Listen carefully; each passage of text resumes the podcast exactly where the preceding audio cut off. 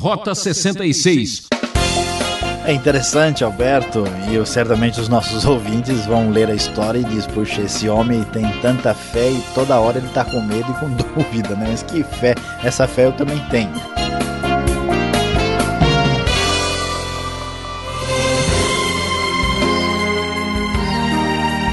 É, você já sabe, aqui é assim: fé em Deus e pé na tábua. No ar, o programa Rota 66. Estamos seguindo a trilha de Gênesis no capítulo 15 e o tema de hoje será: O Deus que garante, o contrato foi assinado. Se você tem dúvidas ou está com medo, então é com você mesmo que queremos falar. Você sabia que o pai da fé também teve suas crises, chegando a questionar as coisas da vida? O que vale mais, a inteligência ou a sabedoria? O professor Luiz Saião vai contar tudo e dizer como podemos confiar mais em Deus. Desde já agradeço a sua sintonia e peço por gentileza sua atenção por alguns minutos. É importante. Rota 66, hoje vendo o capítulo 15 do livro de Gênesis, o primeiro livro da Bíblia Sagrada. Hoje nós vamos falar sobre o Deus que garante. O contrato foi assinado. Vemos até agora que Deus chamou Abraão e o trouxe lá da Mesopotâmia, da cidade de Ur, fez a sua promessa, a promessa divina era a promessa de bênção, terra e descendência, e desde o capítulo 12 nós estamos vendo Gênesis caminhando com bastante suspense. A questão fundamental é: será que o que Deus falou vai realmente acontecer? Vimos aí os problemas dos capítulos 12, 13 e 14, com a ameaça de que talvez a coisa dê certo, não dê certo, ameaça de fora, ameaça interna e agora nós vamos perceber que o tempo vai passando. Abraão não vê perspectiva muito clara de que as coisas vão acontecer, porque para que ele tenha a descendência é necessário que ele tenha filho, e nenhum filho surgiu, então Abraão começa a sentir um pouco de medo. E diante dessa intranquilidade do antigo patriarca. O texto sagrado aqui da nova versão internacional da Bíblia diz que depois dessas coisas o Senhor falou a Abraão numa visão. E ele então disse: Não tenha medo, Abraão, eu sou o seu escudo grande será a sua recompensa. O silêncio é interrompido com a palavra divina: não tenha medo. Abraão está inseguro. E Abraão então abre o coração e diz: Ó soberano Senhor, que me darás se continuo sem filhos? E o herdeiro do que possuo é Eliezer de Damasco. E acrescentou: Tu não me deste filho algum. Um servo da minha casa será o meu herdeiro. Então Abraão abre o coração para expressar a sua dúvida, dizendo: Ó Deus, o Senhor me prometeu um herdeiro, e olha, eu estou vendo aqui o horizonte, não há nada a não ser o servo que trabalha aqui em minha casa, que é Eliezer, um sírio lá de Damasco. Então, será que esse Eliezer é, é por meio dele? Né? A dúvida do coração humano começa a abrir perspectivas de resolver a promessa divina pela força do homem. Então Deus diz: não, não, Abraão, você precisa eh, ver o replay e observar de novo que a ideia não tem nada a ver com o seu servo. Ele não será o seu herdeiro, vai ser um filho gerado por você mesmo. Então Deus o leva para fora da tenda e diz: olhe para o céu ah, e conte as estrelas, se é que pode contá-las, e prosseguiu: assim será a sua descendência, no versículo de número 5. Deus diz para Abraão: Eu sou o Deus que prometeu, eu estou no controle da situação, você tenha paciência e fé que eu garanto o que eu estou dizendo. E a Bíblia então apresenta para todos aqui o versículo número 6, que é um dos mais importantes, vai ser citado no Novo Testamento depois. O texto diz: Abraão creu no Senhor e isso lhe foi creditado como justiça destaca-se aqui o princípio da fé, a importância do crer. Abraão colocou toda a sua esperança e expectativa na palavra do Senhor. Então veja, ao contrário do que muita gente imagina, já no Antigo Testamento, antes de ser dada a lei, o princípio de relação com Deus era o princípio de fé na promessa. Por isso que no Novo Testamento a justificação pela fé tem raízes aqui nesse princípio de relação com Deus que aparece na vida de Abraão. Então ele, o patriarca, fica ainda temeroso e quer explicações, e então Deus vai fazer uma coisa muito interessante. Pede que sejam trazidos uma novilha, uma cabra, um carneiro com três anos de vida e uma rolinha e um pombinho. Abraão traz os animais e ele faz um ritual estranho que, quando nós lemos, não parece ter muito sentido. Ele corta ao meio uh, e coloca cada metade em frente à, à outra. Aí as aves, porém, que são pequenas, ele não corta. E aí uh, surgem aves de rapina que começam a descer sobre os cadáveres. E Abraão tem um trabalho para enxotar aquelas aves. E o que está acontecendo aqui? Em, em, hebraico, a expressão que na NVI nós vemos fazer uma aliança é literalmente cortar uma aliança. Quando alguém fazia uma aliança, ah, no Antigo Testamento era a mesma coisa que fazer um contrato, um contrato entre duas partes. E por isso, ah, esse contrato, para ser simbolizado que era entre duas partes, ele se cortava ah, o animal no meio, porque aqui é uma aliança, um contrato entre Deus e Abraão. Por isso que nós dissemos aqui no início ah, que o contrato foi assinado, ou seja, Deus está fazendo uma aliança formal com Abraão. E no decorrer dessa experiência meio estranha, inclusive o texto diz que Abraão foi tomado de um sono profundo e vieram sobre ele trevas densas e apavorantes, Deus aparece de uma maneira especialmente impressionante, versículo 17, depois que o sol se pôs e veio a escuridão, eis que um fogareiro esfumaçante com uma tocha acesa passou entre os pedaços dos animais. Naquele dia o Senhor fez a seguinte aliança com Abraão, aos seus descendentes, dei essa terra, desde o ribeiro do Egito e até o grande rio, o Eufrates. Quando a Bíblia nos diz que os animais foram cortados e Deus se fez presente aqui de uma maneira meio estranha através desse fogareiro esfumaçante com uma tocha acesa que passou entre os pedaços dos animais, Deus está dizendo o seguinte: Abraão, aqui está a nossa aliança, aqui está o nosso contrato e eu vou garantir que isso se cumpra. Por isso é que Abraão fica olhando enquanto Deus passa por essa manifestação estranha do fogareiro esfumaçante com essa tocha acesa. Com isso, Deus está dizendo o seguinte: essa aliança é incondicional. Eu garanto plenamente o que eu estou prometendo, porque sou eu que estou dizendo. O Deus que garante o contrato com Abraão está assinado, a aliança está feita. E a pergunta que vai surgir de todos nós aqui é: mas que maneira meio estranha de Deus fazer as coisas. Por que, que Deus não aparece aqui com um coral de anjos, né, numa espécie de grande apresentação bonita? Deus chega até é, de uma forma assim meio fora daquilo que a gente espera. Veja que o texto diz que vieram sobre Abraão trevas densas e apavorantes e ele caiu em sono profundo. É porque Deus, o Deus da Bíblia, ele aparece na sua relação de proximidade com o ser humano e também aparece na sua relação de distanciamento do ser humano. Então, nem sempre trevas na Bíblia é sinônimo de mal e sinônimo de pecado e de algo diabólico.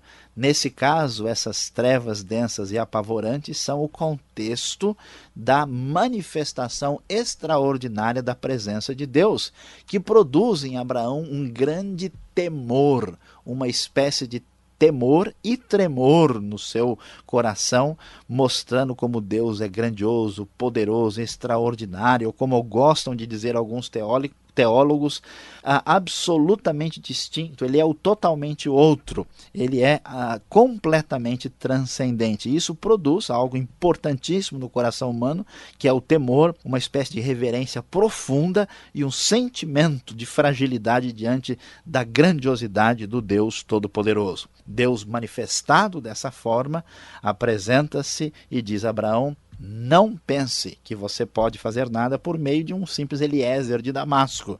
Eu estou no controle da história. A aliança que eu estou fazendo com você garante que a minha promessa vai de fato ser cumprida.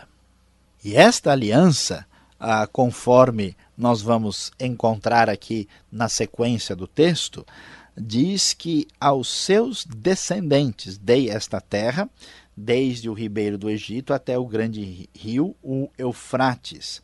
E era a terra dos queneus, quenezeus, cadimoneus, hititas, ferezeus, refaíns, amorreus, cananeus, gigazeus e jebuseus. Então, a terra de Canaã é colocada nitidamente como parte dessa aliança divina. E esta aliança envolve a terra que ia desde o ribeiro do Egito até o Eufrates, uma dimensão maior da terra de Canaã do que geralmente nós costumamos entender. Esta dimensão da terra, bem próximo disso, foi alcançado nos dias do reinado de Davi e Salomão. Nesta época, nós vemos assim a concretização plena. E a discussão sobre essa questão da aliança e da terra, que nós já mencionamos anteriormente, e aqui vale mais uma vez uma consideração, é, aparece aqui no texto e deve ver que a, a terra de Israel é apresentado como uma herança perpétua que faz parte dessa aliança. Muitos estudiosos, por causa exatamente desse capítulo 15, pela maneira como Deus aparece fazendo aliança, entendem que a terra a de Israel eh, deve permanecer perpetuamente como a, pertencendo ao povo de Israel em função dessa aliança que ele faz com Abraão. De qualquer maneira, com toda a discussão que seja possível aqui, eh, nós vemos que o Deus que promete é o Deus que garante. Deus jamais vai deixar a sua palavra cair e esse Deus manifesta-se aqui de uma maneira um pouco uh, além do que geralmente nós conhecemos. Uma sugestão importante para todos nós é que uma, uh, um conhecimento bíblico saudável, uma relação adequada com Deus, deve ser uma relação de equilíbrio. Por um lado, devemos enfatizar o Deus bondoso, o Deus que é Pai, o Deus que está próximo de, próximo de nós, o Deus que é um Deus amigo. De outra forma, Deus é algo que é absolutamente aterrorizante. É o Deus que evoca essas trevas densas e apavorante.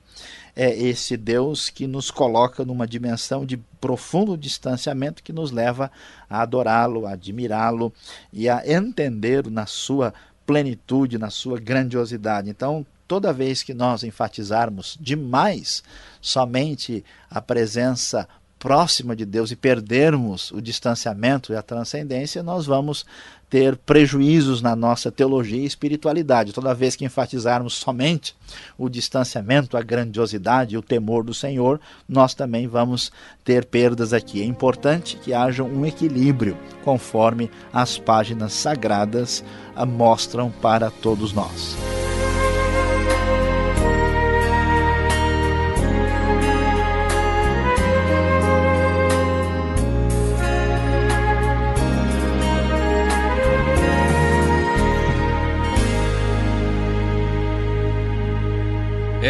Você está ouvindo o programa Rota 66, o caminho para entender o ensino teológico dos 66 livros da Bíblia.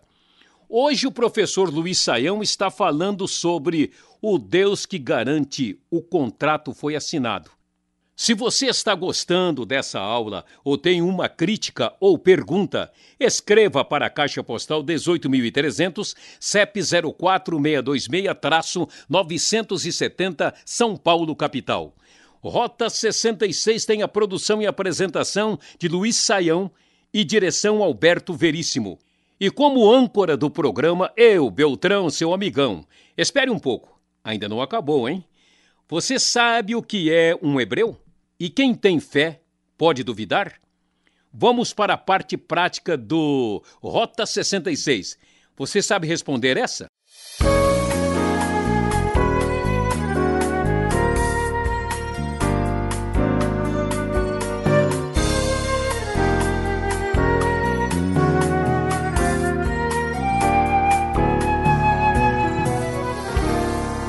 Ok, Saião. Obrigado, Beltrão. E agora nós seguimos em frente aqui com as perguntas uma aventura emocionante essa que o Rota 66 está atravessando. Saiam, a primeira pergunta. Abraão é chamado o hebreu. De onde vem esse termo? Não é por que ele tem esse cognome, esse apelido? Ele é bom, ele é negativo, pejorativo? É, de onde surge o hebreu, né? Não é nome de revista aí, né? Não, nesse caso não. Muito bem, os nossos ouvintes certamente querem saber. A arqueologia e os estudos mais recentes comprovam que muita gente saiu da região da Babilônia, não só Abraão naquela época, e acabou havendo uma espécie de imigração né, de pessoas que foram para a região da, de Canaã e nós vemos aqui Abraão como alguém especialmente é, enviado por Deus. E hebreu, na verdade, em hebraico, né, é, a palavra é ivri. Esse ivri está relacionado com o nome Eber e o radical, né, a, a, a origem de tudo, está relacionado com a palavra avar, que é um verbo que significa passar, atravessar. O nome eh, tinha a ver com aquele que atravessou o rio que ou seja, atravessou o rio Eufrates e chegou até aqui. Então é mais ou menos uma maneira de dizer, olha, o, o imigrante, né? não, não tinha a rodovia dos imigrantes lá propriamente dita, mas ah, Abraão é conhecido em função da sua viagem, né? não era a rota 66, mas era a rota de quem uh, saiu da Mesopotâmia e chegou na terra de Canaã. Então, vamos dizer, o, nome é, é neutro, depois vem ser utilizado para os descendentes de Abraão, os hebreus. E fica até bonito, significativo, né? É sim, melhor sim. do que é, Abraão da Silva Sauro, alguma coisa assim, né? Exatamente. É um nome significativo. O pai da fé aqui, o nosso personagem de hoje, Abraão. Que fé? Será que o Saião pode nos explicar que fé é essa? Que tem medo, dúvidas e muitas vezes fica em conflitos. Que fé é essa de Abraão, o pai da fé que tanto nós cantamos naquele bonito hino. É interessante, Alberto, e eu, certamente os nossos ouvintes vão ler a história e diz, puxa, esse homem tem tanta fé e toda hora ele está com medo e com dúvida, né? Mas que fé, essa fé eu também tenho. Então, a, a questão é que nós precisamos ter a compreensão certa. A fé, ela, na verdade, nasce da dúvida. Há uma maneira de aprender a crer, um desenvolvimento da fé. A pessoa que crê em tudo facilmente, rapidamente, sem conflito e sem crise, na verdade não crê direito. Por isso, por exemplo, no Novo Testamento você vai ver o caso de Tomé. De Tomé duvida de Jesus e Jesus não repreende Tomé, ele não, não, não sofre uma reprimenda assim, ó, oh, que absurdo, você não creu. Não, Jesus permite que ele observe o que aconteceu. Então a grande verdade é que é pior a situação de quem vive numa espécie de indiferença do que daquele que questiona e duvida, porque quem questiona e duvida é sincero. De certa forma, até um determinado ponto, a dúvida é um lado do desenvolvimento da fé. Quem nunca duvidou nunca creu de verdade. É que na verdade nós temos até certo medo. Ah, não, eu não vou duvidar, eu não quero questionar a Deus com isso. Imagine, eu aceito. Mas essa imaturidade inconscientemente, né, acaba nos levando a ter um misticismo evangélico, um negócio bem etéreo e nada concreto. É lógico que nós vamos questionar ou vamos é, perguntar, duvidar com reverência, não é? É, não há dúvida, isso é um escapismo, né? Porque na Bíblia o salmista, por exemplo, está duvidando e perguntando, questionando o tempo todo. Assim como o seu filho pergunta, questiona, diz, mas pai ou mãe, você não, não disse que ia ser hoje, que a gente ia em tal lugar? E ele não está necessariamente partindo para uma postura de afronta. Né? Existe um, uma dúvida perversa, que é uma afirmação de uma rejeição de Deus, existe uma dúvida normal que faz parte do desenvolvimento da fé. Tem gente que quer procurar, tá vendo? Olha, falhou, eu sabia, né? Uma abertura para poder viver do modo que bem entender, né? Uma outra questão que nos chama atenção, já que o nosso tempo ainda permite, o versículo 16 aí do capítulo 15 de Gênesis, que é a nossa matéria de estudo agora. Que medida é essa da maldade dos amorreus? Chega a ser estranho. Quem passa correndo na leitura não percebe, mas o versículo 16 fala assim, parece que existe uma medida, né, que ainda não atingiu, né, o nível da maldade. Então, vai tendo certa tolerância. Que história é essa de, de né, a medida da maldade aí? É, o texto aqui, ele está considerando duas coisas importantes. Um é o domínio e o controle soberano de Deus na história e a justiça divina quando a maldade passa de um ponto mínimo, né? ou melhor, um ponto máximo, o que é inaceitável. Então, versículo 14, por exemplo, diz que eu castigarei a nação a quem servirão como escravos. Deus está no controle de tudo. E quando ah, o pecado chegava a um ponto que ameaçava a própria sobrevivência da humanidade, Deus então trazia a sua intervenção. Então, quando o povo de Israel conquista os povos os amorreus, alguém diz, puxa, mas que guerra sangrenta. Mas não é bem isso, é Deus utiliza o povo, o exército de Israel, como um julgamento para aqueles povos, porque a medida chegou no ponto, encheu o copo, derramou. Deus usou o dilúvio, Deus vai usar fogo em Sodoma e Gomorra, Deus usou batalhas para que a maldade não chegasse num ponto insuportável. Por incrível que pareça, ao exercer juízo, Deus manifesta a sua misericórdia para a preservação da humanidade. Isso quer dizer que nós temos que ter cuidado na nossa vida também, né? Sem dúvida. Última pergunta, e eu vou deixar você em paz agora e vou embora, hein? No livro de Gênesis, é gostoso a gente ver Deus intervindo, Deus fazendo milagres, o Deus da força, o Deus da misericórdia. Mas qual a importância da gente saber que Deus é terrível, né? Que Deus assusta?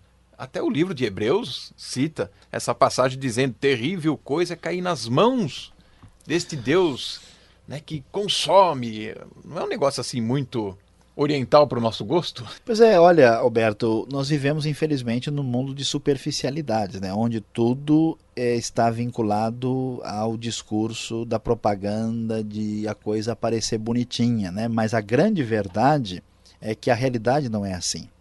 Quando nós vemos Deus, o Deus terrível provoca no coração humano uma sensação, uma experiência muito importante que é do temor. E o temor do Senhor é o princípio da sabedoria. Essa relação, ela é, leva a pessoa a entender quem Deus é, encontrar o seu próprio lugar e ter o devido cuidado perante a vida uh, para tomar passos e princípios sadios e benéficos. Alguém que saia sem nenhum tipo de temor, certamente destruirá a sua vida. Então, esse temor espiritual é a condição para que a pessoa desenvolva uma espiritualidade sadia, uh, importante para o coração e se relacione com Deus em grande parte conforme ele realmente é. Isso é extremamente importante e nós estamos perdendo muito disso nos nossos dias.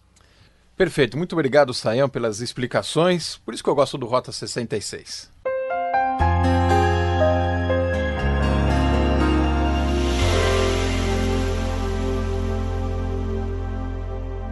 Bom, vamos agora descobrir o que é importante para a nossa vida com a grande experiência maravilhosa aqui de Gênesis 15 da aliança de Deus com Abraão. A grande lição para nós é que Deus falou, Deus garante. Veja que Abraão estava cheio de dúvida, estava sentindo medo, pensando na possibilidade: será que isso realmente vai acontecer? Sugeriu até para Deus: olha, Eliezer de Damasco está aqui, será que ele não tem nada a ver com o que nós falamos? Aprenda a grande verdade: Deus garante, confie em Deus. Não vacile na sua confiança em relação às promessas e à palavra divina. O que se Deus disse, certamente isso vai acontecer. Nenhuma das promessas que ele ah, disse jamais falhou. Então, coloque a sua confiança em Deus e não permita que o seu coração possa vacilar. E a segunda grande lição importante que aparece aqui no capítulo 15 é aprenda a desenvolver o temor do Senhor. Nós, mais do que nunca, precisamos de sabedoria na vida. E sabedoria não é algo que surge apenas através de um acúmulo de informações. Sabedoria não significa QI ou inteligência privilegiada. Sabedoria é a arte de agir corretamente nas circunstâncias imprevistas da vida. Quando alguém desenvolve o temor do Senhor, quando alguém sabe agir no ponto e na medida, sabe ser precavido, sabe responder devidamente, sabe se relacionar, isto é o que importa na nossa vida. Isso só é possível quando o nosso coração desenvolve o tipo de relação adequada, respeitosa, consciente com Deus. Se isto acontece no nosso coração, nossa espiritualidade será sadia, será equilibrada, não será superficial e em decorrência disso, nós desenvolveremos uma atitude sábia, sóbria, correta, adequada na hora de conduzir a nossa própria vida. Lembre-se, desenvolva o temor do Senhor no seu coração para que a sua vida seja de fato abençoada.